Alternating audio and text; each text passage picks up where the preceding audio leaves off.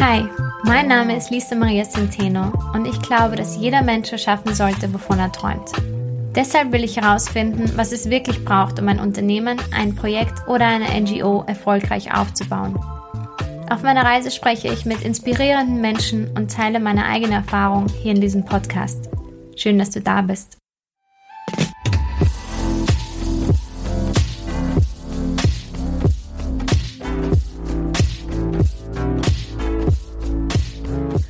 So, jetzt aber wirklich. Hallo und willkommen beim Business Basics Podcast. Schön, dass du da bist. Ich melde mich wieder zurück von meinem Schrankraum. Ich habe es immer noch nicht geschafft, das Arbeitszimmer vollkommen so einzurichten, dass es nicht mehr so halt. Wünscht mir Glück. Ähm, ich hoffe, es passiert bald. Ich weiß auch nicht, warum ich für diese Dinge immer ewig brauche, aber es ist so, wie es ist. Dinge brauchen seine Zeit. Und ich möchte heute mit euch über ja, ein Thema reden, das uns, glaube ich, alle beschäftigt, gerade beim Businessaufbau und gerade wenn wir ein Online-Business aufbauen. Und zwar ist es das Thema Sichtbarkeit. Und das ist ja auch super verständlich, dass das ein Thema ist, das uns äh, ständig äh, beschäftigt und wonach wir auch immer streben, denn Sichtbarkeit ist die Grundvoraussetzung, damit überhaupt mal, ja, damit wir überhaupt mal von potenziellen Kunden gefunden werden können. Doch gerade Sichtbarkeit ist eben in unserem heutigen Social Media Jungle ein wirklich rares Gut. Denn bei diesem ganzen vielen Content, der tagtäglich online gepostet wird, von Instagram, Fotos, Grafiken, YouTube-Videos, Blogbeiträgen, Podcast-Folgen, ist es wahnsinnig schwierig aufzufallen. Ähm, jeder wünscht sich mehr Sichtbarkeit. Und so tappt man sehr, sehr schnell in diese Falle hinein, gerade beim Start oder beim Aufbau, dass ja, dass Content-Produktion und das Content-Posten eigentlich zur Kernarbeit wird. Und man verwendet irrsinnig viel Zeit seiner, seiner Arbeitszeit damit, Content zu planen, Content zu produzieren und Content zu posten und zu veröffentlichen. Besonders bei Instagram und Facebook ist die Halbwertszeit von Content sehr gering. Das heißt, du musst immer wieder neu Content produzieren und posten, um gesehen zu werden. Und das ist auf Dauer irrsinnig auslaugend und anstrengend. Aber es gibt Alternativen dazu und Wege raus aus diesem Content-Produktions-Hamsterrad. Und so eine Alternative ist zum Beispiel Pinterest. Ich habe Pinterest immer schon sehr gern gehabt und privat genutzt und habe dann auch angefangen für Business Basics mehr auf Pinterest zu tun, aber habe eigentlich Pinterest immer so als Mysterium so empfunden. Ich habe nie wirklich verstanden, wie es eigentlich funktioniert und wie es mir helfen kann, bis ich einmal einfach damit gestartet habe und einfach mal angefangen habe, Dinge zu pinnen von meinem Instagram auf mein ähm, auf, also von Instagram auf, auf Pinterest und ähm, siehe da in, glaube ich, zwei Wochen bin ich von 380 monatlichen Betrachtern auf 90.000 monatliche Betrachter gekommen. Einfach so, ohne wirklich viel Arbeit dahin zu stecken, ohne neuen Content zu produzieren, sondern einfach nur bei dem Pinnen. Ähm, ich glaube, da war auch eine Menge Glück dabei und eine Menge wirklich gute Pins ähm, hat sich auch nicht gehalten und ich habe seitdem auch eigentlich nichts mehr gemacht auf Pinterest und bin jetzt, das hat sich so eingependelt bei 4000 monatlichen Betrachtern, ohne dass ich irgendetwas tun muss. Und jetzt ist die Website draußen und jetzt möchte ich wieder durchstarten mit Pinterest und genau deswegen habe ich Pinterest-Expertin Alexandra Winzer von Pin Ding eingeladen, damit sie dir und mir erklärt, warum Pinterest die Geheimwaffe für einen erfolgreichen Online-Auftritt ist, wie du mit Pinterest nicht nur deine Sichtbarkeit um ein tausendfaches steigern kannst, sondern auch noch, wie du damit weniger Arbeit hast und dich somit mehr auf dein eigentliches Business und deine Kernarbeit konzentrieren kannst. Und sie gibt uns so ein bisschen Einblicke, wie man damit starten kann. Und ja, ich glaube, genug geredet. Wenn dir die Podcast-Folge gefallen hat und du etwas für dich mitnehmen konntest, würde ich mich sehr freuen, wenn du mir eine positive Bewertung auf iTunes hinterlässt und oder, und oder mir auf Instagram schreibst, was du von der Folge mitgenommen hast. So, ganz viel Spaß mit dem Gespräch mit Alexandra Winzer. Los geht's!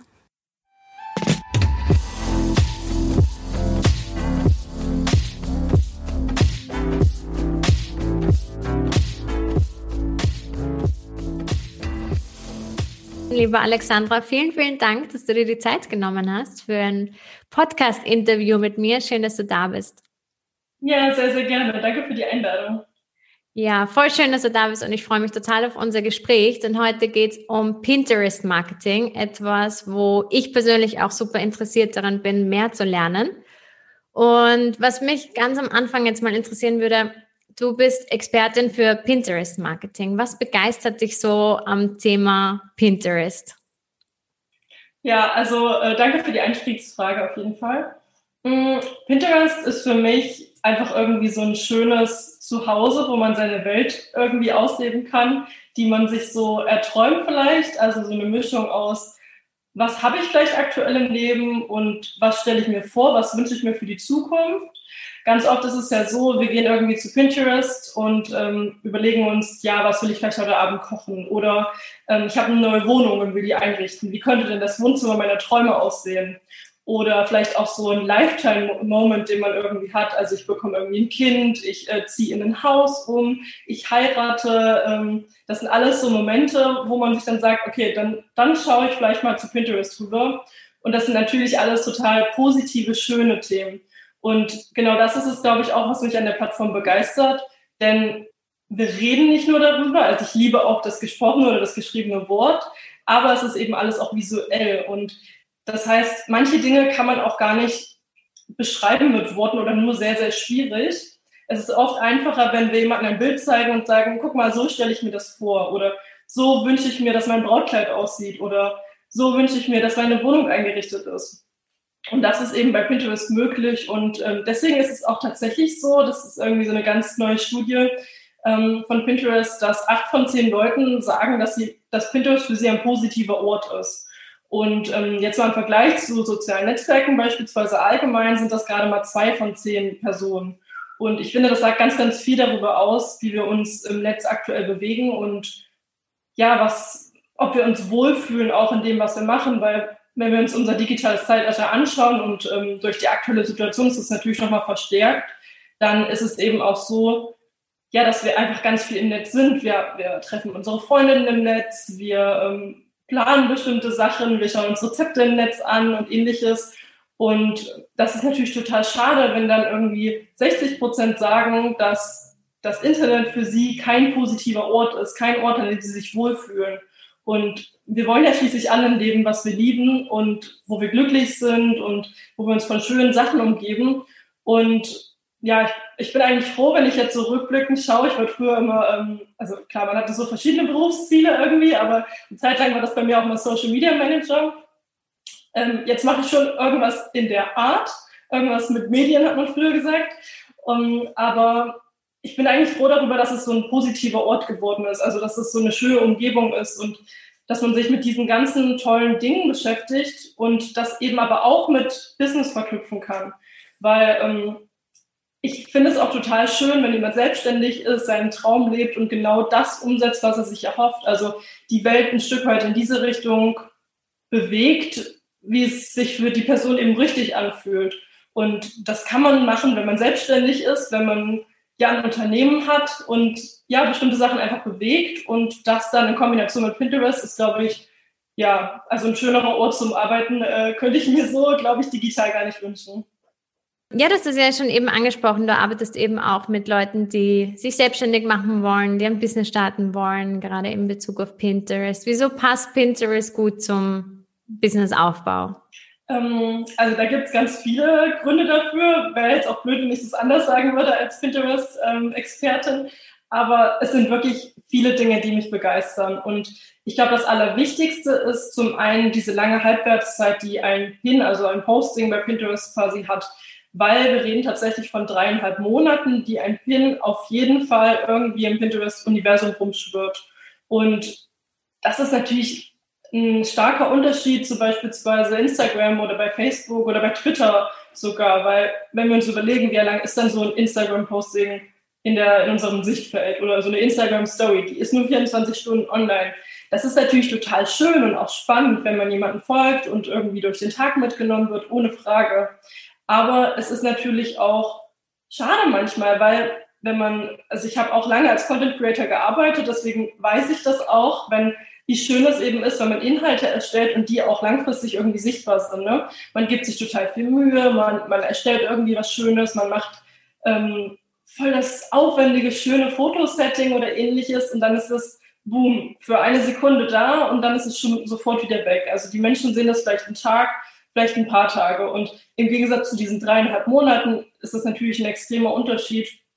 Und das ist, glaube ich, auch einfach so schön, dass wir ja auch über so ein langfristiges Marketing-Tool sprechen, weil es sind nicht nur diese dreieinhalb Monate, das ist so die Statistik quasi, die so sagt, das ist so ungefähr der Schnitt. Aber ähm, tatsächlich ist es sogar noch viel, viel länger. Also wenn ich jetzt zurückdenke, ich habe 2017 mit Pinterest Marketing angefangen, das strategisch zu nutzen für mich und ähm, ja, habe irgendwie dann so angefangen, verschiedene Sachen zu pinnen. Bei Pinterest laufen saisonale Themen sehr gut und äh, so habe ich dann zum Beispiel auch ähm, für Ostern, das steht ja jetzt gerade an, habe ich einen ähm, Ostertisch, Osterfrühstückstisch fürs Brunch irgendwie gedeckt und das alles schön dekoriert und fotografiert und Rezepte dazu gemacht und alles und das fotografiert. Und das war dann auf meinem Blog. Und dann habe ich mir gedacht, ja, okay, das wäre cool, das eben auch über Pinterest zu bewerben. Und das habe ich dann gemacht. Der Blogpost war, glaube ich, von 2016 und 2017 habe ich das dann verwendet, das Material. Und jetzt haben wir 2021 und das äh, läuft immer noch, ohne dass ich das einmal wieder angefasst habe.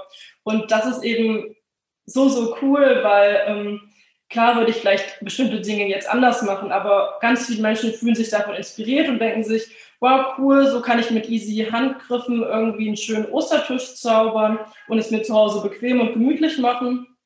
Und deswegen wird das Jahr für Jahr immer wieder rausgekramt. Und warum ist das so? Weil Pinterest eine Suchmaschine ist, eine visuelle Suchmaschine. Und ähm, die Menschen gehen zu Pinterest und geben vielleicht ein Osterdekoration, Ostertisch, Brunch oder ähnliches also bestimmte Keywords. Und dann landen sie eben auf meinem Pin und kommen so später auch zu meinem Blog. Und ähm, das ist natürlich mega cool, wenn das über mehrere Jahre passiert, weil so bekommt man Jahr für Jahr, jetzt ist zum Beispiel im Januar wieder angefangen, da stiegen die Suchanfragen für Ostern. Und ähm, ja, Jahr für Jahr bekommt man dann eben tausende Klicks pro Monat nur für diesen einen Pin, nur für diesen einen Blogbeitrag ähm, auf seine Website. Und das ist natürlich super Traffic, weil die Menschen wissen sofort, also die, die gehen ja mit einer gewissen Suchintention hin, die wissen, dass sie Ostern dekorieren möchten. Und dann ist natürlich genau das erreicht, was, was die Menschen sich vorstellen, nämlich sie finden exakt diesen Mehrwert, den sie sich wünschen, sie finden eine Lösung für ihr Problem und das ist natürlich super cool, wenn man das, ohne dass man das einmal wieder anfassen muss. Ne? Wenn ich jetzt irgendwie bei bei Instagram unterwegs wäre, dann müsste ich dieses Bild nochmal posten. Dann müsste ich nochmal hingehen und sagen, ah, jetzt ist ja Ostern, da hatte ich mal was gemacht.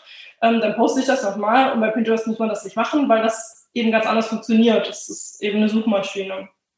Genau, also das ist, glaube ich, so der Hauptgrund, den ich da ähm, wirklich dran liebe. Ich glaube, man merkt es auch schon mit dem, ich erzähle.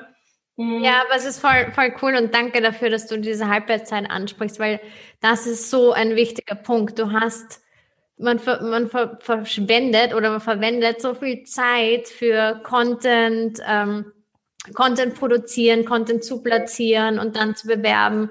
Und das ist einfach super deprimierend, wenn du dann natürlich auf Instagram viel aktiv bist und dann ist dein Post vielleicht, weiß nicht, ein Tag relevant, wenn, wenn überhaupt, und dann, dann ist er weg. Und ich merke das zum Beispiel, ich bin jetzt noch nicht so wahnsinnig aktiv auf Pinterest, noch nicht. Ähm, aber zum Beispiel bei LinkedIn ist es auch schon so. Und es sind zwei komplett unterschiedliche Zielgruppen, aber du merkst einfach, wie du für den Content belohnt wirst. Und das ist voll schön, dass es bei Pinterest genauso ist. Ja, das stimmt, da gebe ich dir recht. Sehr cool. Hm, ja, was, was ist denn noch so ein Grund, was ich an Pinterest liebe? Also das ist auch beispielsweise, dass Pinterest-Marketing sich auf Google ganz gut auswirkt. Ähm, da sind viele überrascht meistens an dem Punkt. Ähm, warum ist das so? Aber ähm, es ist natürlich, wenn man, wenn man Google SEO betreibt, also Suchmaschinenoptimierung organisch, dann geht es natürlich darum, dass ich mit meinem Content, der möglichst relevant ist, dann relativ weit oben platziert werde, wenn jemand eine Google-Suche was ein, eintippt, ähm, damit die Menschen natürlich auch genau zu mir kommen, nicht zu jemand anders gehen und sich die Informationen holen. Und ähm, das ist natürlich wahnsinnig schwierig. Google Suchmaschinenoptimierung hat sich in den letzten vielen, vielen Jahren jetzt schon aufgebaut. Pinterest ist eben immer noch so ein bisschen der Underdog im Online-Marketing, sage ich gerne. Ähm, bei Google weiß jeder, wow, Google ist wichtig. Google ist eines der wichtigsten äh, Internetphänomene unserer Zeit. Ähm, klar muss ich da irgendwie was machen. So, das, das wissen die meisten eigentlich. Ähm, aber wie, wie kann ich dorthin kommen? Und ähm, gerade so als Einzelunternehmer oder wenn, wenn das Unternehmen jetzt auch keine riesige Marketingabteilung hat, ist das natürlich schwierig, weil man könnte 24-7 sich hinsetzen, suchmaschinenoptimierte Texte schreiben, äh, Relevantes für Google irgendwie raussuchen und entsprechend Inhalte verfassen. Aber das ist natürlich immens Zeitraum, weil der Content muss gut sein. Niemand möchte auf, auf schlechten Content stoßen oder auf Content, der eben nicht das, die Frage befriedigt, die man gerade hat. Und ähm, deswegen ist es so, dass manchmal in größeren Unternehmen es ganze Marketingabteilungen ja gibt, die nichts anderes als Suchmaschinenoptimierung machen. Als Einzelunternehmer, man merkt es schon, wird es irgendwann schwierig. Und bei Pinterest ist es eben cool, weil ähm, man dort auch mit äh, diesen Keywords eben arbeitet. Das können übrigens andere sein, als es bei Google der Fall ist.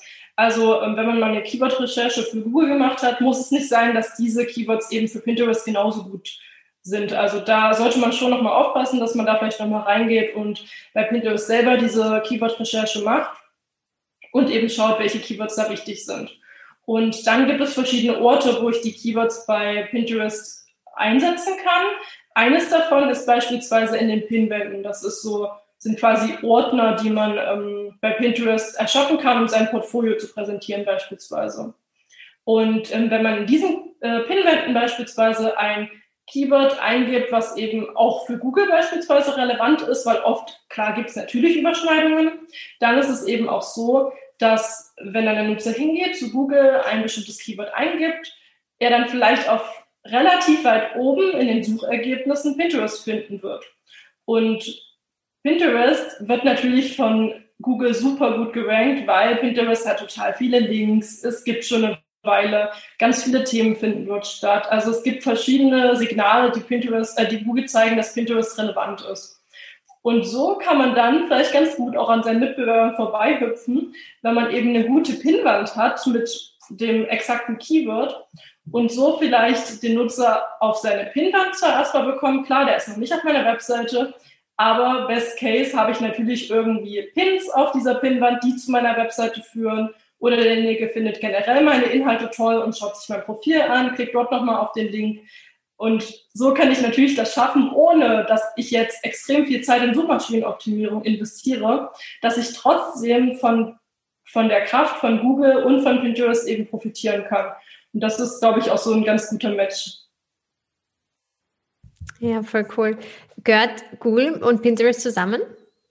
Nee. Nein. Okay, also es ist auch nochmal ein unabhängigeres ähm, Netzwerk, das auch nicht zu Facebook gehört. Das ist auch ein cooler Punkt. Richtig, genau. genau. Was ich auch noch echt äh, sehr gerne im Pinterest mag, ist dass man tatsächlich nicht 24-7 online sein muss. Ich habe es gerade schon angesprochen, man kann irgendwie ähm, den ganzen Tag nichts anderes als Suchmaschinenoptimierung machen. Man kann aber auch den ganzen Tag zu Instagram gehen und seinen Tagesablauf filmen. Ähm, das hatten wir, glaube ich, auch schon gerade angesprochen, das Thema. Alles gut und schön, aber diese Zeit braucht man als Unternehmer. Ne? Also man muss ja man kann ja nicht, das sind ja alles Marketingplattformen, man kann ja nicht nur Marketing machen, man muss ja auch sein eigentliches Business irgendwann umsetzen. Und je mehr ich mich mit irgendwas anderem aufhalte, desto geringer ist natürlich die Zeit für das, was ich eigentlich schaffen möchte. Und das ist bei Pinterest nicht der Fall, weil man kann auch tatsächlich hingehen. Ich arbeite mit Pinterest nur mit einem Planungstool, das nennt sich Tailwind.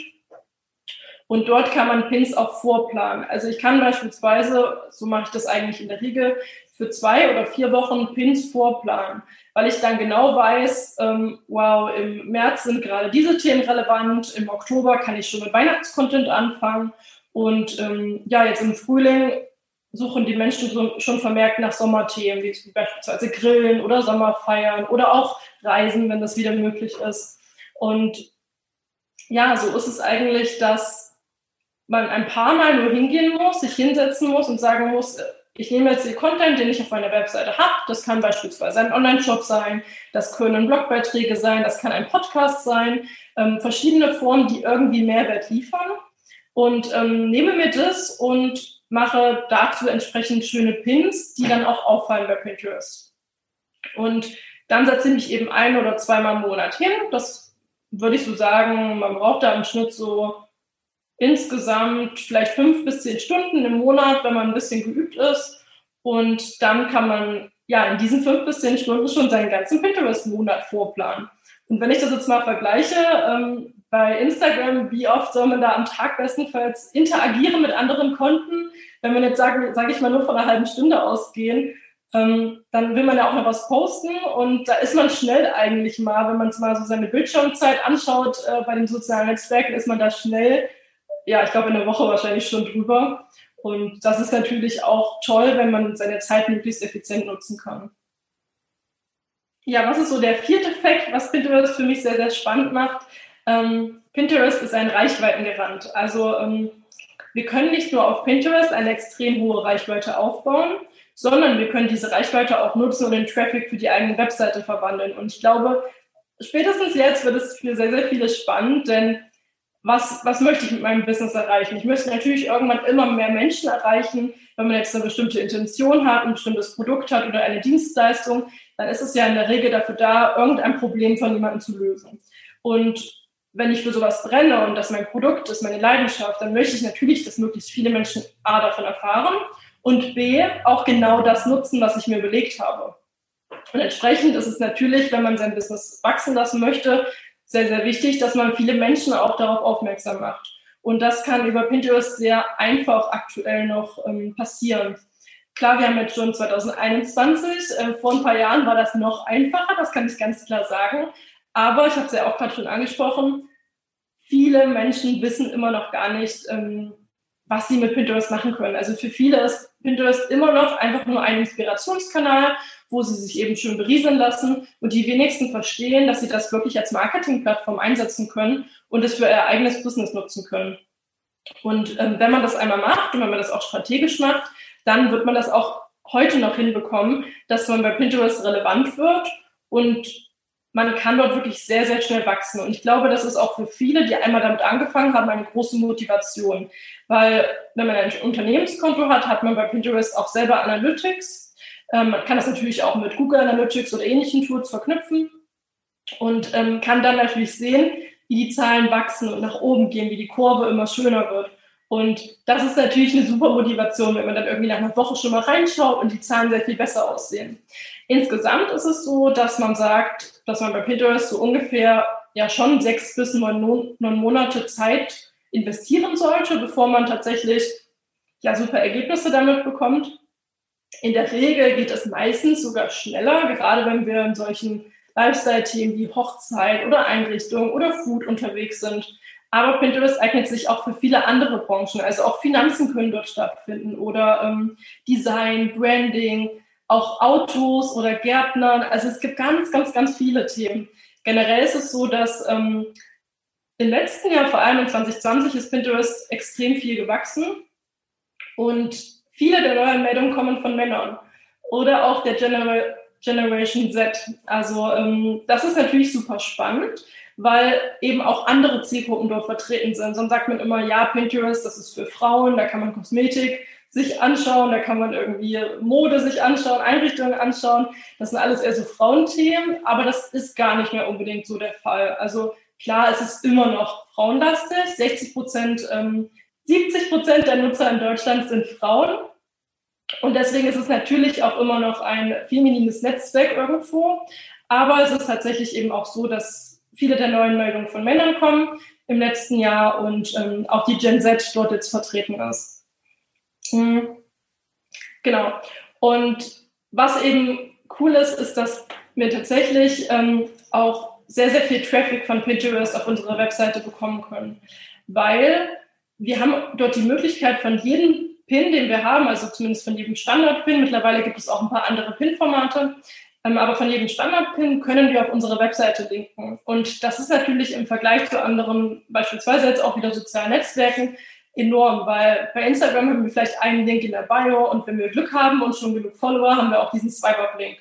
That's it. Bei Pinterest hingegen kann ich von jedem Pin aus auf meine Webseite linken und entsprechend natürlich auch ganz, ganz viele Themen ähm, behandeln in einem einzelnen Post. und so wirklich auch themenspezifisch dann die Nutzer von Pinterest zu meiner Webseite holen. Und ähm, das ist wirklich relativ einfach möglich, wenn man das eben strategisch angeht, wenn man die richtigen Keywords mit dabei hat. Und ähm, ja, ich glaube, das, das ist ähm, einer der großen Vorteile von Pinterest. Ja, voll cool. Jetzt muss ich auch noch kurz mal meine Pinterest-Story kurz erklären. Ähm, ich war, also ich habe Pinterest immer voll gern privat genutzt, aber es ist irgendwie total in den Background geraten, als ich mit Business Basics angefangen habe, auch mit dem Podcast und war total fokussiert auf Instagram. Und dann irgendwann habe ich mir gedacht, nein, das ist irgendwie, es fühlt sich nicht richtig an, ich produziere zu viel Content, es passiert zu wenig und so weiter. Das ist zu mühsam für den Outcome. Ähm, und dann habe ich mich einmal hingesetzt und habe Dinge gepinnt auf Pinterest und ich hatte 380 monatliche Betrachter und ich glaube, das war innerhalb von einer Woche war ich auf 90.000 monatlichen Betrachter. Also es ist irrsinnig schnell gegangen, eine irrsinnig hohe Reichweite. Ich habe es auch in den Podcast-Downloads bemerkt. Ähm, und jetzt habe ich wieder eine Zeit lang nichts gemacht. Jetzt ist es wieder auf 4000 monatliche Betrachter, aber dafür auch stetig. Also das ist jetzt wirklich schon seit einigen Wochen so, dass ich wirklich nichts mache. Und einen Pin habe ich jetzt vor ein paar Tagen wieder gepinnt. Und da hatte ich von, da hatte ich 3,8 äh, Betrachter und jetzt sind es wieder 4,1. Also nur wegen einem Pin. Keine Ahnung, ob das jetzt an diesem einen Pin liegt, aber es ist ziemlich stetig und das ist schon, ja, irrsinnig cool. Und auch, ähm, dass du 2021 noch so schnell so, so wachsen kannst. Wo hast du das schon? Ja, das ist tatsächlich auch so, wenn man einmal sich wirklich Mühe gegeben hat und das wirklich langfristig mal durchgezogen hat, ich sage mal drei bis neun Monate, dann wird man nicht von heute auf morgen wieder auf Null runterfallen. Das ist unmöglich, weil man, dadurch, dass es in eine Suchmaschine ist, hat man ja Arbeit gemacht und die Arbeit geht auch nicht weg. Also die bleibt immer erhalten, das, was man gemacht hat. Deswegen ist es auch so cool, dass wenn man mal eine Zeit lang nichts macht, wenn man mal gerade kein neues Produkt veröffentlicht oder keinen neuen Content veröffentlicht, dann wird man nicht sofort wieder runterfallen und kann immer weiter von seiner Reichweite profitieren. Klar wird man ein bisschen vielleicht sinken, aber was ist gerade schon erwähnt, sobald wieder von, ähm, von dir ein Signal kommt, dass da wieder was los ist, dass es das Unternehmen noch gibt, dann geht deine Kurve auch wieder nach oben.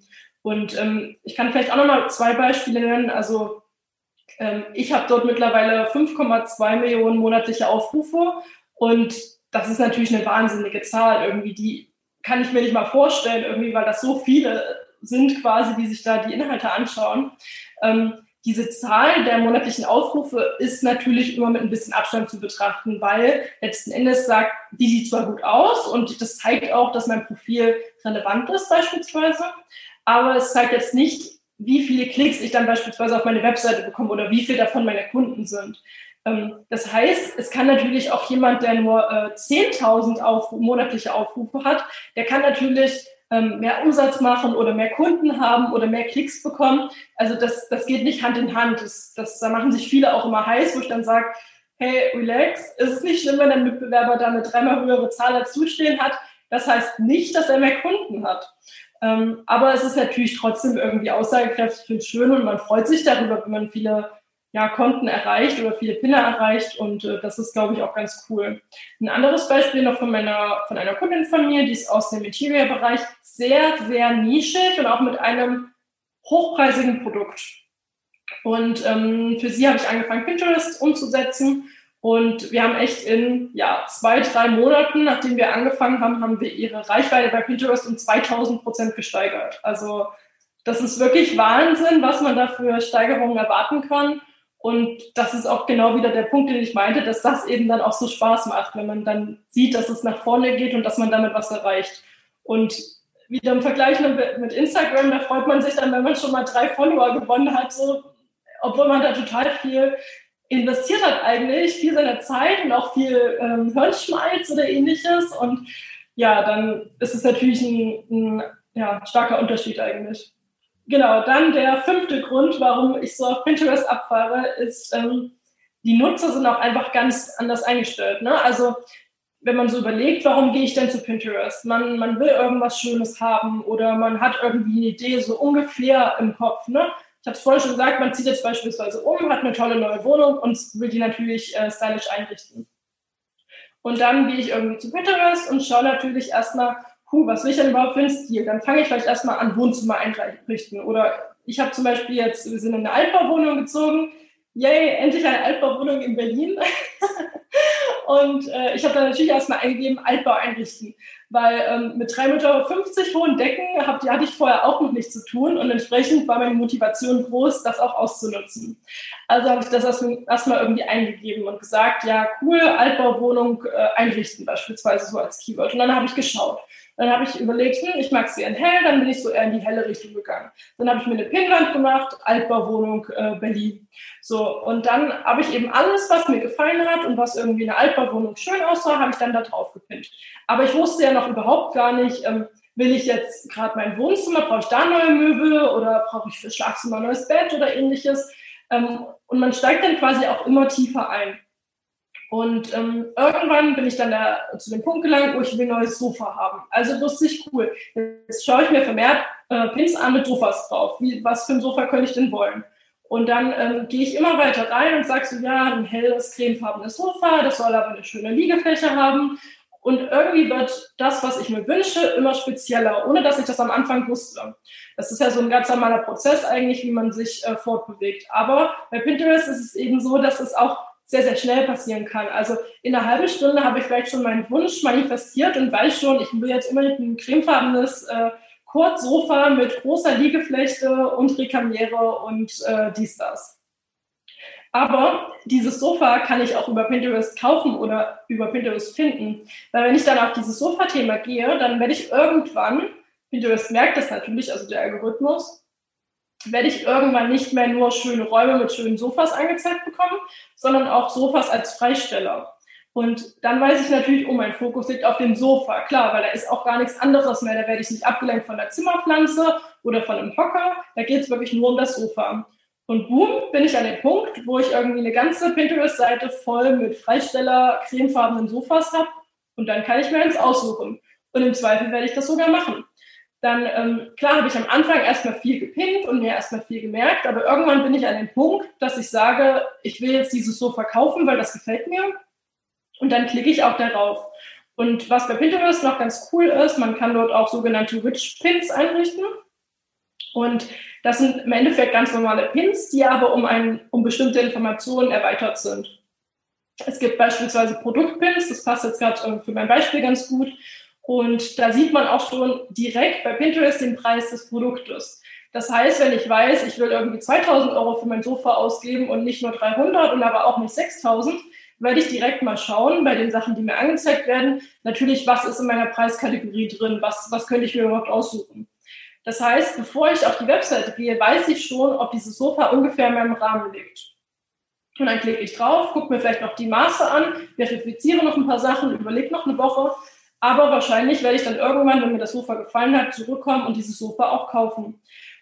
Warum ist das so? Weil mich, weil mich diese ganze, dieser ganze Prozess hat mich schon so bewegt und ich weiß eigentlich zu 100 Prozent, was ich will. Ich weiß, dass wenn ich jetzt irgendwo anders hingehen würde, da würde kein Sofa stehen, was mir anderes gut gefällt. Weil ich habe mich ja schon darauf eingeschossen. Ich will ja schon dieses beige Sofa. Das heißt, der Schritt ist gar nicht mehr weit. Und ähm, oft ist es zwar so, dass bei Pinterest auch ähm, die Absprungrate relativ hoch ist, also wenn man von Pinterest auf die Webseite kommt, dass die eher höher ist, aber weil, ähm, weil viele auch noch gar nicht so richtig wissen, wie wann, wann komme ich jetzt auf die Webseite, wann gucke ich mir das Bild jetzt größer an. Das passiert nämlich eigentlich, wenn ich mir den Pin nochmal anschaue, also wenn ich auf den Pin klicke im Feed, wird er nochmal größer angezeigt und dann komme ich auf die Webseite das wissen viele noch gar nicht so, dass das so passiert in, dem, ähm, in dieser Reihenfolge. Ähm, und viele wollen natürlich auch erstmal gucken, weil ich habe das Sofa für 2000 Euro auch nicht sofort gekauft. Da muss ich erstmal eine Nacht drüber schlafen, dann muss ich das nochmal meinem Mann zeigen, was der dazu sagt und dann vergehen die Tage. Also klar, so, so eine große Investition ist natürlich nicht sofort da. Aber ich sortiere eben vorher schon mal aus, indem ich sage, ähm, wenn das jetzt ein 6000 Euro Sofa ist oder ein Kunstgemälde für 10.000 Euro und ich weiß, das werde ich mir sowieso nicht kaufen, weil das liegt außerhalb dem, was ich mir davon leisten will, dann werde ich da wahrscheinlich eh nicht drauf klicken, auch wenn das schön ist. Dann werde ich mir das angucken, dann werde ich das vielleicht auf meine Pinwand merken, aber ich werde nicht auf die Webseite gehen. Und das ist, glaube ich, auch so ein Vorteil, dass man vorher schon mal quasi von den Nutzern aussieben kann, was überhaupt zu mir passt. Und dass die, die letztendlich dann bei mir sind, die haben auch, die wollen auch irgendwas von mir. Entweder die wollen Informationen haben, wie man Sofas gut äh, einrichtet ähm, oder welcher Raum zu welchem Sofa passt oder welchen Teppich ich dazu benötige. Oder aber die wollen was kaufen. Und das ist natürlich mega cool. Und das ist aber auch der Punkt, wo man ganz klar sagen muss, wenn du eine schlechte Webseite hast, werde ich dir mit dem allerbesten Pinterest-Marketing nicht weiterhelfen können. Weil das Ganze ist nun mal verbunden. Und wenn derjenige nach dem Klick nicht das bekommt, was er erwartet, dann wird das nicht funktionieren. Und ähm, deswegen muss die Webseite auch gut sein. Die Webseite muss auch dann genau das Bild beispielsweise wieder zeigen, weil wenn ich darauf klicke, will ich das Sofa, da will ich nicht einen Stuhl kaufen. Und wenn ich dann woanders lande oder auf der Startseite, fail, dann bin ich weg, weil ich im Zweifel keine Lust habe, nochmal das Sofa zu suchen. Das heißt, das muss man immer zusammen betrachten, diese beiden Komponenten. Aber ähm, ja, ich denke mal, letzten Endes merkt man schon, dass man, dass man dadurch wirklich auch die richtigen Menschen erreichen kann, die auch Kaufbereitschaft haben. Und ich denke, das ist auch wichtig, wenn man ähm, ja, über Marketingplattformen nachdenkt. Ja, absolut. Ah, voll cool. Ja, also du hast mich gerade auch mega begeistert, noch mehr für, für das Thema und es macht einfach so Sinn, das zu nutzen und ja, sollte einfach jeder, jeder machen. Also jeder, ich meine, du hast ja auch gesagt, es ist nicht für, unbedingt für jedes Business geeignet, oder? Für welches Business ist es denn nicht geeignet, sagen wir mal so?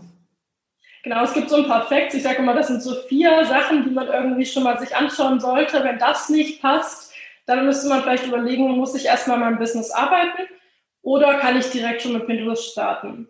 Generell ist es aber so, bevor ich zu den Voraussetzungen komme für Pinterest, ähm, man kann in der Regel schon recht früh starten. Also auch wenn ich weiß, meine Webseite hat noch keinen Blog, aber ich werde das irgendwann umsetzen, dann ist das noch kein Ausschlusskriterium, weil ich hatte es ja gerade schon erwähnt, Pinterest ist eine Suchmaschine, das dauert alles ein bisschen und je früher ich starte, desto besser ist es, weil je früher ich irgendwie indexiert würde von dem Algorithmus und die wissen, dass da irgendjemand ist, der was Bestimmtes macht und sich in dieser Nische aufhält, dann weiß Pinterest schon, okay, irgendwann wird da vielleicht mal was kommen. Und ähm, deswegen würde ich das sowieso empfehlen, sich da einfach mal einzurichten, ähm, auch wenn man noch nicht alle Gegebenheiten erfüllt. Ähm, aber zurück zu den Voraussetzungen. Es gibt eigentlich so vier Sachen, wo ich sagen würde, das sollte man haben, wenn man mit Pinterest startet. Die erste ist, man sollte in irgendeiner Form Mehrwert liefern können. Also man sollte einen Blog haben, man sollte einen Podcast haben, man sollte Produkte haben, ähm, man sollte vielleicht auch ja, Dienstleistungen geht auch, aber da würde ich ganz klar sagen, ähm, da sollte man auch verschiedene Unterseiten haben. Also es bringt nichts, wenn man eine statische Webseite hat, zum Beispiel ein One-Pager oder ähnliches. Ähm, da brauchen wir gar nicht über Pinterest reden, weil ähm, Pinterest braucht verschiedene Inhalte oder verschiedene Mehrwerte einfach. Also eine statische Webseite ist eben nicht für Pinterest geeignet zum Beispiel. Man sollte schon ja an verschiedenen Orten entweder Produkte verkaufen oder eben einen Mehrwert liefern, in welcher Contentform auch immer. Und da ist eben ganz cool, wenn man, wenn man jetzt beispielsweise einen Blog hat, dann hat man ja auch verschiedene URLs. Und das ist eben auch später ganz wichtig, wenn man dann hingeht und sagt, ähm, ich sag mal, fünf Tipps für die Wohnzimmereinrichtung beispielsweise. Das könnte ja so ein Blogpost sein und äh, sowas, solche Listicles sind auch sehr, sehr beliebt bei Pinterest. Also ähm, das ist ja auch, wenn man suchmaschinenoptimierte Texte schreibt, ist es ja auch so ein Ding, ne, dass man irgendwie schaut, so sieben Tipps oder fünf Tipps oder welche anderen Zahlen auch immer. Und ähm, das ist schon mal so ein bisschen catchy, dass die Leute wissen, was kriege ich dann am Ende. Also wenn ich mir jetzt die Zeit nehme und das fünf Minuten lese, was weiß ich denn danach? Habe ich danach vier Voraussetzungen, äh, die, die ich für Pinterest haben sollte oder habe ich das nicht? Und ähm, das ist, glaube ich, erstmal ganz, ganz wichtig, dass man eines dieser Sachen hat. Und wenn man das nicht hat, dann sollte man erstmal gucken, also dann würde ich ein bisschen überlegen, ob das vielleicht was für mich ist. Aber ähm, es muss nicht heißen, dass es das überhaupt nicht ist. Aber das sind so ja, Richtlinien, würde ich mal sagen. Genau. Das zweite ist, dass das Business auf jeden Fall online sein sollte. Also man braucht, man kann auch ein lokales Geschäft haben, aber irgendwas davon sollte online sichtbar sein. Das heißt, wenn man keine Webseite hat, wird es auch mit Pinterest nichts. Ähm, das ist so die Grundvoraussetzung, glaube ich. Und dann ist es eben ganz wichtig, dass man genau diese Sachen, was ich gerade schon angesprochen habe, dass man eben Mehrwert liefert oder Produkte hat und ähm, ja, darüber dann online aufmerksam machen kann, weil man eben die Möglichkeit hat, aus, von Pinterest aus rauszulinken auf spezifische Seiten, die nicht die Startseite sind. genau. Und ähm, man kann aber auch beispielsweise für ein lokales Geschäft ähm, Pinterest Anzeigen nutzen. Also wir sprechen ja heute erstmal generell über organisches Pinterest Marketing. Es gibt aber auch die Möglichkeit, Ads zu schalten. Und diese Ads kann man bei Pinterest auch sehr gut ja, personalisieren oder targeten, sagt man ja. Ähm, also beispielsweise könnte man dann sagen, man zeigt ähm, mein Produkt nur ähm, ja, Menschen in Berlin an, beispielsweise wenn ich jetzt ein Ladengeschäft in Berlin habe und äh, dass ähm, ich nichts online versende, sondern wirklich nur dieses Ladengeschäft, dann könnte man natürlich so trotzdem Pinterest nutzen. Und dann wäre es natürlich auch ganz gut, wenn man nicht nur einfach hingeht und bei Pinterest Ads schaltet, sondern wenn auch irgendwie ein Account dahinter steht. Weil ähm, das ist eigentlich auch so eine Empfehlung, dass man nicht einfach kalt hingeht und sofort Ads schaltet, sondern dass man ein bisschen auf Pinterest auch schon vorher unterwegs war, um auch zu erkennen, was so die eigene Zielgruppe macht. Genau. Ähm, das, das nächste, der nächste Punkt ist, dass man gutes Bildmaterial braucht. Ich habe schon ein paar Mal erwähnt, Pinterest ist eine visuelle Suchmaschine. Das heißt, wir brauchen irgendwie Bildmaterial, damit wir die Menschen von unserem Produkt oder von unserer Dienstleistung überzeugen. Und das geht auf verschiedenen Wegen. Also wenn man beispielsweise Fotograf ist, dann hat man natürlich wunderschöne Fotos. Also das ist so ein Best Case auch für Pinterest, was sehr, sehr gut funktioniert, ähm, weil ich habe sowieso schon tolles Bildmaterial. Aber man kann eben auch nicht nur sagen, ich habe diese Bild, dieses Bildmaterial, lade das sozusagen roh, kann auch bearbeitet sein, aber sozusagen so nur das Bild sozusagen hoch bei Pinterest. Man kann auch hingehen und sagen, ich erstelle Grafiken. Und Grafiken bei Pinterest heißt, dass da ein bestimmtes Overlay drüber ist, also dass man dann auch Text hinzufügt. Und das könnte eben sein, wenn man jetzt beispielsweise auch im, im Business-Sektor oder im Finanzsektor oder sowas unterwegs ist, dann hat man natürlich nicht so Bildmaterial. Ne? Also dann muss man irgendwas fotografieren, was einen trotzdem irgendwie ausmacht. Ich sage jetzt mal ganz plakativ, im Finanzbereich ist es beispielsweise ein Taschenrechner, den ich fotografieren könnte oder irgendwas anderes Zahlenaffines, was trotzdem so ein bisschen das beschreibt natürlich, was ich mache. Aber dieser Taschenrechner sagt natürlich niemandem was. Wenn er diesen Taschenrechner finden wird als Bild, wird sich jeder denken, okay, was will ich jetzt damit? Aber wenn ich dann eben noch Text drauf packe und zum Beispiel fünf Tipps, wie du 2021 deine Finanzen organisierst, dann weiß jeder, ach, okay, es geht schon um Finanztipps, super. Ähm, klar, es gibt auch einen Pin-Titel und eine Pin-Beschreibung, die daneben stehen, neben dem Foto. Ähm, aber vor allem auch im Feed sieht man sowieso nur die ersten Zeichen des Titels und das menschliche Auge ist natürlich immer darauf fokussiert, irgendwas zu sehen oder irgendwas Catchiges quasi als erstes wahrzunehmen. Und wenn da direkt Text drauf ist, der auch in der entsprechenden Schriftgröße ist und der vielleicht auch noch ganz gut aussieht, dann ist es auch eine Möglichkeit, dass man sagt, okay, im Scroll nimmt mein Auge das trotzdem wahr, dass da irgendwelche fünf Finanztipps gerade waren. Klar weiß ich noch nichts Spezielles, aber ich weiß irgendwie, uh, da habe ich was wahrgenommen. Und gerade wenn man jetzt so schaut, also ich würde auch immer empfehlen, wenn man jetzt in seiner Nische unterwegs ist, dass man auch mal schaut, ja, was sind denn so, also wenn ich jetzt ein Keyword eingebe, beispielsweise Finanztipps, dann würde ich schauen, was sind da, wie sehen dann so die Pins aus? Und dann kann man auch schon mal so ein bisschen abschätzen, was denn, ja, was denn Aufmerksamkeit erzeugen würde in dem Moment. Und so hat man eben die Möglichkeit, dass man, wenn man Bildmaterial hat, also das ist natürlich eine super Voraussetzung, aber auch wenn man das nicht hat und das nur so beiläufig quasi ist, dass man das trotzdem nutzen kann, um daraus Grafiken zu machen. Ähm, ganz, ganz viele sind immer überfordert, wenn es ans Thema Grafiken geht. Ich nutze da, dafür beispielsweise gerne Canva. Das ist so ein ja, Desktop-basiertes Grafikprogramm, was jeder versteht. man braucht keine Ahnung von Ebenen und Photoshop haben. Ähm, man kann das auch so sehr, sehr gut benutzen. Und ich weiß gar nicht, wie ich ohne das gelebt habe. Also ähm, ja, gefühlt alles mache ich mit Canva mittlerweile. Ähm, aber genau, wer das noch nicht kennt, einfach mal reinschauen. Das ist auch so echt meine Empfehlung für gutes Pin-Design, aber auch für alles andere. genau, und bei Canva gibt es auch die Möglichkeit, dass man ähm, Pinterest eingibt und dann direkt schon Vorlagen bekommt. Die sind ganz gut für den Anfang, aber ich sehe dann oft trotzdem, dass bei Pinterest dann wirklich so das erste Suchergebnis dann verwendet wird und das dann in vielfacher Ausfertigung. Deswegen, ähm, ja, wenn man wirklich gutes Pinterest-Marketing betreiben will, es hängt viel an den Grafiken und ohne eine gute Grafik wird niemand darauf klicken. Und das muss schon irgendwie schön aussehen oder catchy sein. oder eben genau diesen Mehrwert liefern. Ne? Also das ist natürlich auch eine Möglichkeit. Ich klicke auch manchmal auf hässliche Pins, die ich an sich optisch nicht so schön finde, aber die mir eben das sagen, was ich möchte oder was ich ja, sehen möchte. Genau. Ähm, aus diesem Grund habe ich auch kürzlich Canva-Vorlagen für Pinterest erstellt. Die kann man bei mir kaufen äh, für einen kleinen Betrag und ähm, ja, hat da direkt schon 30 verschiedene Vorlagen, die äh, modern sind und die nicht so nur nach 15 sind, wie man sie beispielsweise direkt bei Canva findet. Ähm, die sind aber dafür konzipiert, sie bei Canva zu benutzen. Ähm, das heißt, jemand ohne Grafik-Vorkenntnisse kann direkt hingehen und sagen, ich füge da jetzt mein Bild ein und füge da meinen Text ein und habe direkt eine schöne Grafik, die genauso zu Pinterest könnte.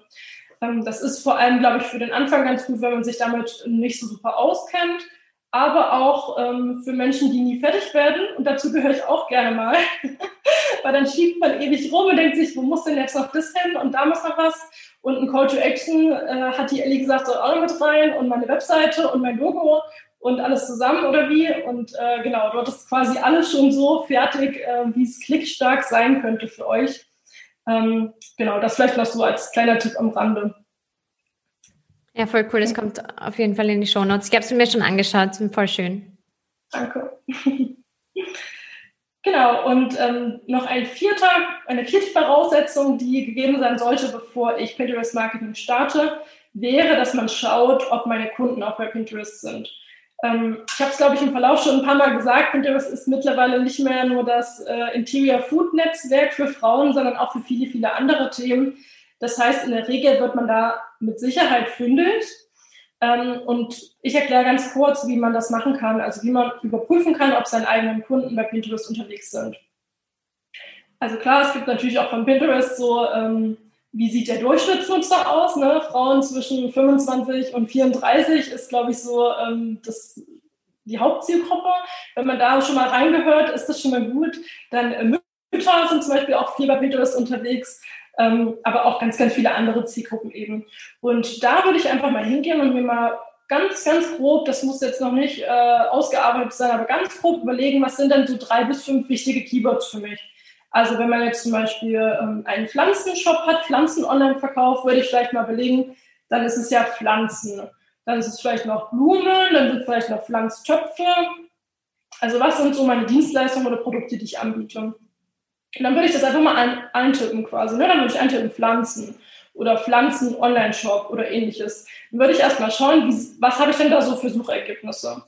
Und ähm, je beliebter das Thema bei Pinterest ist, umso mehr Vorschläge bekomme ich auch. Also es gibt zwei Möglichkeiten, ähm, die man direkt bekommt. Das ist zum einen, wenn man in die Suchleiste Pflanzen eintippt, dann bekommt man schon mal Vorschläge, bevor man auf Enter klickt.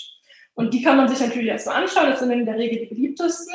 Dann kann man aber auch mal Enter drücken mit diesem Pflanzen-Keyword und würde dann in der oberen Leiste so verschiedenfarbige Bobbles quasi finden. Bei Pflanzen bin ich mit so 100% sicher, dass es extrem viele sein werden. Aber die kann man sich dann auch mal anschauen, ne? was, was jetzt irgendwie dann so vielleicht Zimmerpflanzen oder Pflanzen für dunkle Räume oder man sieht direkt so ein bisschen, was ist so, was interessiert die Nutzer in dem Fall. Und ähm, wenn ich jetzt aber ein Keyword eingebe, was vielleicht nicht so populär ist, wo dann vielleicht nicht ganz viele Vorschläge kommen, dann gibt es so ein bisschen zwei Möglichkeiten, würde ich sagen. Also zum einen, ich gebe irgendwas ein, was vielleicht eher nischig ist, könnte sein, und dann ähm, bekomme ich vielleicht für das exakte Keyword, für das, mit dem ich sonst werbe, komm, bekomme ich vielleicht keine, keine Ergebnisse dann kann das einerseits sein, weil das Thema noch nicht bekannt genug ist. Oft sind es ja so, man gründet irgendwie eine Firma und orientiert sich an den US-Markt beispielsweise und sagt, wow, in, in Amerika, da läuft das Liegeschnitten Brot. Das mache ich jetzt mal in Deutschland, weil da ist noch keiner drauf gekommen. Cool. Aber dann wird das Thema vielleicht auch erst in ein, zwei Jahren bei Pinterest nachgefragt sein. Das weiß man ja nicht. Und ähm, das ist so einmal, dass, dass man sich überlegt, okay, ich mache das schon mal vorsorglich, dass wenn dann irgendwann das Such Volumen da ist und die, die Suchanfragen, dass ich dann direkt schon sagen kann, ich bin schon da. Also ich bin schon auf Platz eins. Und wenn dann noch die Mitbewerber kommen, die definitiv kommen, wenn es irgendwas ist, was gut läuft, dann weiß ich, ich bin aber schon da. Ich habe mich hier schon ausgebreitet und habe schon meinen Marktanteil gesichert. Das ist so die eine Möglichkeit. Die andere Möglichkeit ist aber auch, dass man überlegt, ähm, ich hatte das letztens mit einem Kunden, der verkauft Online-Öle und war da schon so super drin irgendwie und sagt so, ja, ähm, ich kenne mich da jetzt nicht genügend aus, um da jetzt äh, Keywords rauszuhauen, aber er sagt, ja, dieses bestimmte Öl, das ist super mit äh, Verspannungen. Und dann waren noch ganz, ganz viele Fachbegriffe, die ich jetzt gar nicht wiedergeben kann. Ähm, und das hat mein Gehirn auch gar nicht aufgenommen, weil das war irgendwie ein Thema, wo ich mich noch nicht genügend auskenne. Und ich, ich, weiß, ich weiß auch genau, wie der Pin aussieht, aber ich habe keine Ahnung, was da drauf stand, weil das einfach so viele Fachbegriffe waren, dass ich da total überfordert war als Nutzer. Aber so ein Öl ist natürlich auch eine coole Möglichkeit, um beispielsweise entspannter durch den Alltag zu gehen. Ne? Also ich glaube, Lavendelöl ist, glaube ich, ganz gut so zur Entspannung oder zum Schlafen gehen abends. Ähm, und dann würde ich vielleicht überlegen, wer, wer, sucht denn das? Also wer braucht denn dieses Öl? Nicht nur derjenige, der Öle cool findet und in dieser Ölwelt drin ist, sondern vielleicht auch jemand, der abends nicht gut einschlafen kann. Und dann würde ich vielleicht eher hingehen und sagen, nicht, dass ich nach Öl und Verwendung, Ayurveda oder irgendwas äh, direkt suche, sondern schaue so, ähm, Schlafenprobleme, Einschlafprobleme vielleicht mal als Keyword eingeben oder ähnliches. Und dann, da bin ich mir schon fast sicher, wird bestimmt was kommen, weil es gibt Leute, die das Problem haben und da gibt es bestimmt auch schon Pins dazu. Und das ist dann einfach so ein bisschen, dass man quasi mit seinem, ja, mit dem, mit dem Zyklus einfach ein bisschen eher anfängt, dass man die Kunden schon eher abholt an der Stelle, wo sie noch gar nicht wissen, dass ein Produkt für sie relevant ist. Und das ist gerade bei nischigeren Produkten sinnvoll, weil klar, mit Zimmerpflanze weiß jeder, dass er sich die irgendwie hinstellen will, aber dass er jetzt vielleicht ein Öl zum Einschlafen gebrauchen könnte, weiß man erst, wenn man so ein bisschen recherchiert. Und ähm, ja, ihr merkt quasi schon, also ähm, in der Regel wird es irgendwie passen mit Pinterest, aber das sind so ein paar, ja, vier Voraussetzungen, wo ich sage, da würde ich erstmal schauen, ob das passt, aber wenn das soweit ähm, ja, zum Business passt, dann kann es funktionieren. Genau, falls ihr da ähm, Interesse habt oder mit Pinterest starten wollt, ich habe auch so, eine, so ein kleines, großes Freebie, eine Pinterest-Checkliste, die kann man sich ähm, kostenlos runterladen bei mir. Ähm, da sind so alle wichtigsten Steps für den Anfang erstmal drin. Da steht auch mit bei, irgendwie die Profilbeschreibung darf so und so viel Zeichen haben. Also erstmal wirklich alles, was ihr für den Anfang wissen müsst. Und dann könnt ihr so abhaken nach und nach, was ihr geschafft habt. Und das sind, glaube ich, so erstmal die wichtig, wichtigsten Steps, die ich dann quasi umsetzen kann. Ah, voll cool. Vielen, vielen Dank für all deine Tipps. Also das ging wirklich voll in die Tiefe und für mich auch ready zu starten damit und ich freue mich auch auf deine Checkliste. Ich gebe die natürlich in die Show, in die, in die Show Notes. Und ähm, ja, Alexandra, wenn jetzt jemand sagt, er möchte mit dir one-on-one arbeiten oder mit dir mehr arbeiten und man hat sich die Checkliste angeschaut und jetzt möchte man mehr in die Tiefe gehen, wie, wie kann man noch besser mit dir arbeiten? Genau, also es gibt natürlich die Möglichkeit, was du gerade schon gesagt hast, dass man sich one-on-one trifft. Ähm, also da habe ich auch so ein Coaching, ein Coaching-Paket für den Start. Ähm, es gibt aber auch noch eine andere coole Möglichkeit, ähm, über die ich mich sehr freue, die hier verkünden zu dürfen, denn das ist ganz, ganz neu. Ich arbeite gerade an einem Pinterest Online-Kurs und das Ganze soll aber nicht nur ein Selbstlernkurs sein, weil ich gemerkt habe, dass ähm, ja, Menschen, die das für ihr Business irgendwie umsetzen wollen, dass denen auch oft irgendwie Feedback fehlt, dass dann schon Fragen auftauchen. Und deswegen wird es ein begleiteter Online-Kurs sein, wo es auch immer Live-Calls mit mir geben wird, dass man Fragen stellen kann, dass auch mal jemand drauf guckt, der äh, nicht so krass in dem Business ist, sondern auch so aus Marketing-Perspektive einfach draufschaut, passt es für Pinterest. Genau, und falls ihr da Lust drauf habt oder falls es für euch spannend klingt, falls ihr sagt, ja, ich möchte Pinterest selber umsetzen und das für mein Business strategisch machen, ohne vorher erst ewig zu recherchieren, wie das funktioniert, dann ja, könnt ihr euch sehr, sehr gerne für meine Warteliste, für meinen Online-Kurs anmelden. Der startet jetzt im Sommer 2021 und ich freue mich sehr auf alle, die dabei sein werden. Und ja, es ist immer super, super spannend, auch in der Gruppe was zu lernen weil ähm, es sind natürlich nicht nur meine Impulse, die dann kommen, sondern auch von anderen und das kann super, super hilfreich sein. Und ja, ich glaube, ihr merkt, dass ich für, für, für Pinterest brenne und dass es meine Leidenschaft ist und ähm, ja, es mir sehr, sehr viel Spaß macht, das jemandem beizubringen und ja, auch euch damit zu helfen, dass euer Business einfach noch mehr supported wird und noch mehr Aufmerksamkeit bekommt und ähm, das finde ich schön. Oh, voll schön. Ja, erstmal congratulations zu dem Online-Kurs. Voll cool. Äh, super cooler Schritt. Ähm, und ja, man merkt das total, die Leidenschaft und die ist auch voll, voll ansteckend. Also hat mir echt riesig Spaß gemacht, äh, das Gespräch mit dir zu führen. Und ja, alle Links zu dir sind in den Show Notes. Vielen, vielen Dank. Danke dir. Mir hat auch großen Spaß gemacht. So, ich hoffe, du bist ebenso inspiriert wie ich mit Pinterest durchzustarten und deine Sichtbarkeit damit zu erhöhen. Die Checkliste zum Thema Pinterest-Aufbau von Alexandra findest du wie immer in den Show Notes. Und ja, egal wo du gerade mit deinem Business steckst, wie viel, wie wenig Sichtbarkeit du hast und wie es dir gerade im Prozess geht, nie vergessen, du kannst das. Alles Liebe.